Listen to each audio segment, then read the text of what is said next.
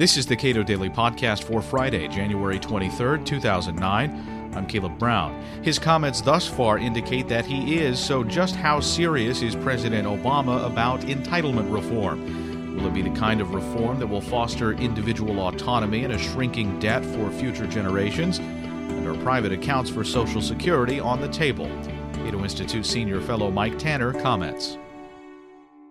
One big argument that uh, some people are making regarding private accounts for Social Security is that look, the public's appetite for private accounts just is isn't there. So if a progressive Democrat reformer were to come in now and try to reform Social Security in a way that the left would prefer, now's the one of the best times to do it.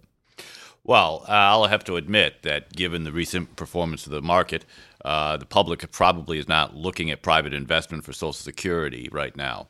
The fact is, of course, uh, private investment would still be a better deal than Social Security, but you have to face the fact that people are scared of the markets right now. On the other hand, the other alternatives to fix Social Security, raising taxes and cutting benefits, are not likely to be any more popular politically. And that is basically the whole menu. You go all the way back to Bill Clinton, who laid it out. The problem is you have with Social Security more money going out than you have coming in. That only leaves you three choices. You can reduce the amount going out by cutting benefits, you can increase the amount coming in by raising taxes, or you can make better use of the money you have in the system by investing privately. That's the whole menu. That's all Barack Obama can choose from. President Reagan uh, in the uh, mid 80s made a fix of Social Security and sort of walked away from it. Bill Clinton, late in his presidency, made some overtures toward uh, making changes to Social Security. President Bush made an abortive attempt at uh, personal accounts. And uh, Barack Obama has said he will make entitlement reform not just a part, but a central part of his attempt to control spending. Well, I think you've got to give Barack Obama points for political courage. Uh, in addressing the need for entitlement reform, he is taking on one of the mainstays of his party. You know, for years, the Democrats have maintained that there's no problem with Social Security and Medicare that repealing the Bush tax cuts wouldn't fix. Uh, they've essentially said that these programs are fine as is, maybe a little tweaking here and there, but they don't need fundamental reform. Barack Obama has, and you can even go back to the campaign, said from the beginning that these are programs that need to be changed.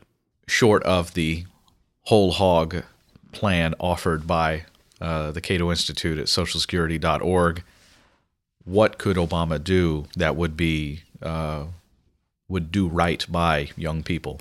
Well, we know that the plan he offered during the campaign really isn't a plan. He talked about a small payroll tax increase, about 4% on people earning over $250,000 a year. That's going to do absolutely nothing for Social Security's finances. It, it doesn't even change the cash flow insolvency date by a year. So that that's really not a plan.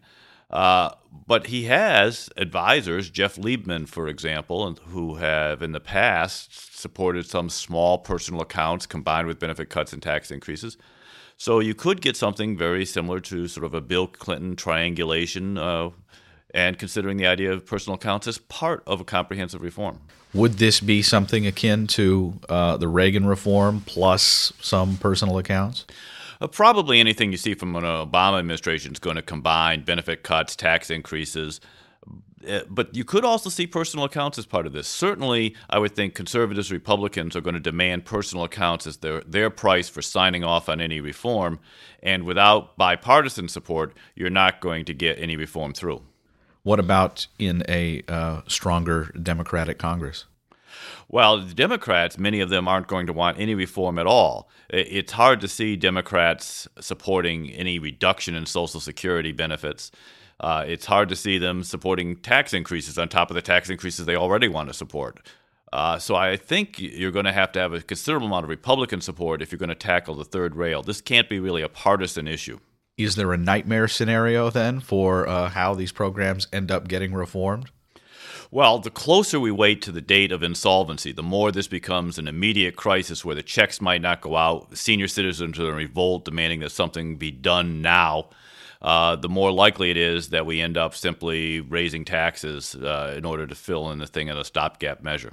The story goes that we've registered all sorts of new voters, that there were a whole lot of new voters that came out uh, and supported Barack Obama. Presumably, these are the same young people who uh, believe that there will not be any Social Security for them when they retire. Unfortunately, that was one of the myths of the last election that this was going to be decided by young voters. The reality was, young voters were not really uh, a larger percentage of the voting population than they'd been in the past. They were larger numbers, but the overall voting population was larger, and they ended up to be about the same percent.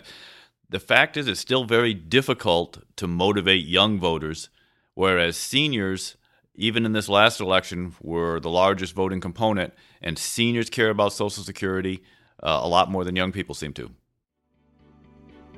Mike Tanner is a senior fellow at the Cato Institute. You can read his work on health care, welfare, entitlements, and politics at cato.org.